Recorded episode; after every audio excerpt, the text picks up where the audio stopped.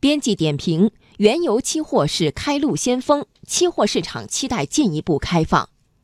作为我国首个国际化期货品种，原油期货目前运行已有一年，从成交量和成交金额上看都表现不错。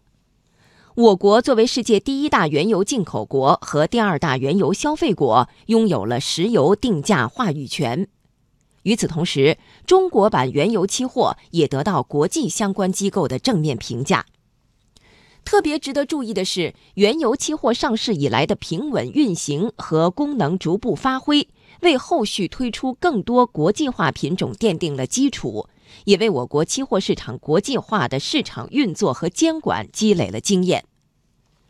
原油期货市场已成为商品期货市场对外开放的探路者。